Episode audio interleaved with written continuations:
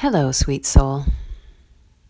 You know, today I'm contemplating compassion for the self, and it's come up uh, for myself and regularly for others related to relationship.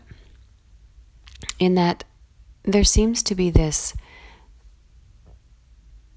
consistent, um, pervasive kind of quality in our human ego uh, or challenge in our human ego around unworthiness.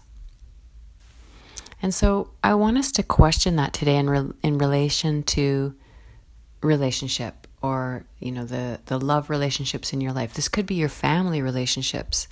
Um, it could be your intimate relationships. It could come up with friends.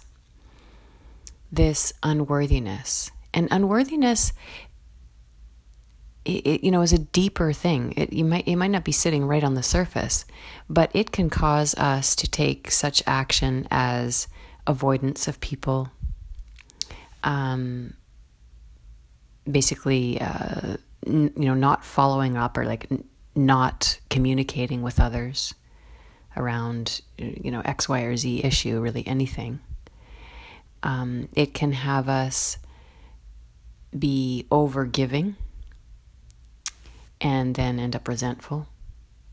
Um, it can have us in established patterns of isolation or of being constantly social and yet feeling really alone.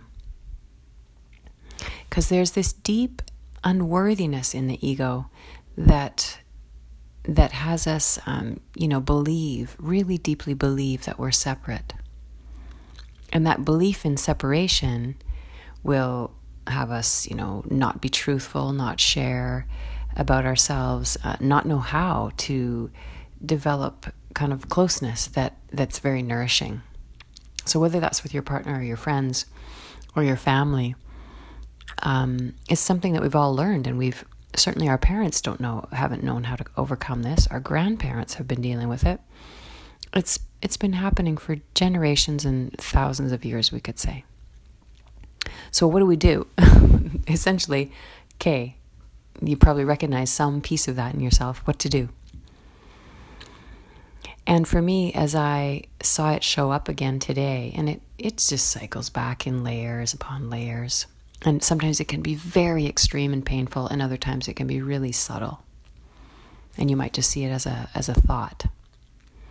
But as I was revisiting it today, um, I came back to this really simple practice that if you haven't tried it already, um, I, I want to give it to you. I want to pass it on to you. And if you have tried it, it, here's a reminder of how sweet and powerful this practice is. And this is the loving kindness meditation from the Tibetan uh, Buddhism, you know, orientation. It's so simple. It's something you can Google it. it be, I've seen different variations, but here's the variation that I use.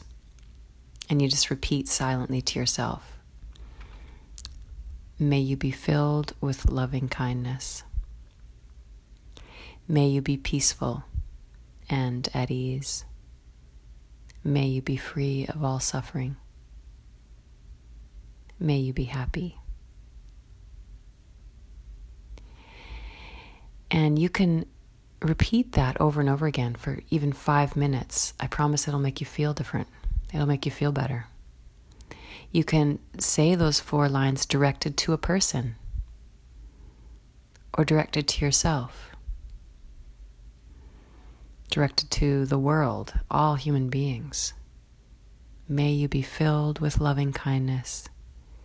May you be peaceful and at ease. May you be free of all suffering. And may you be happy.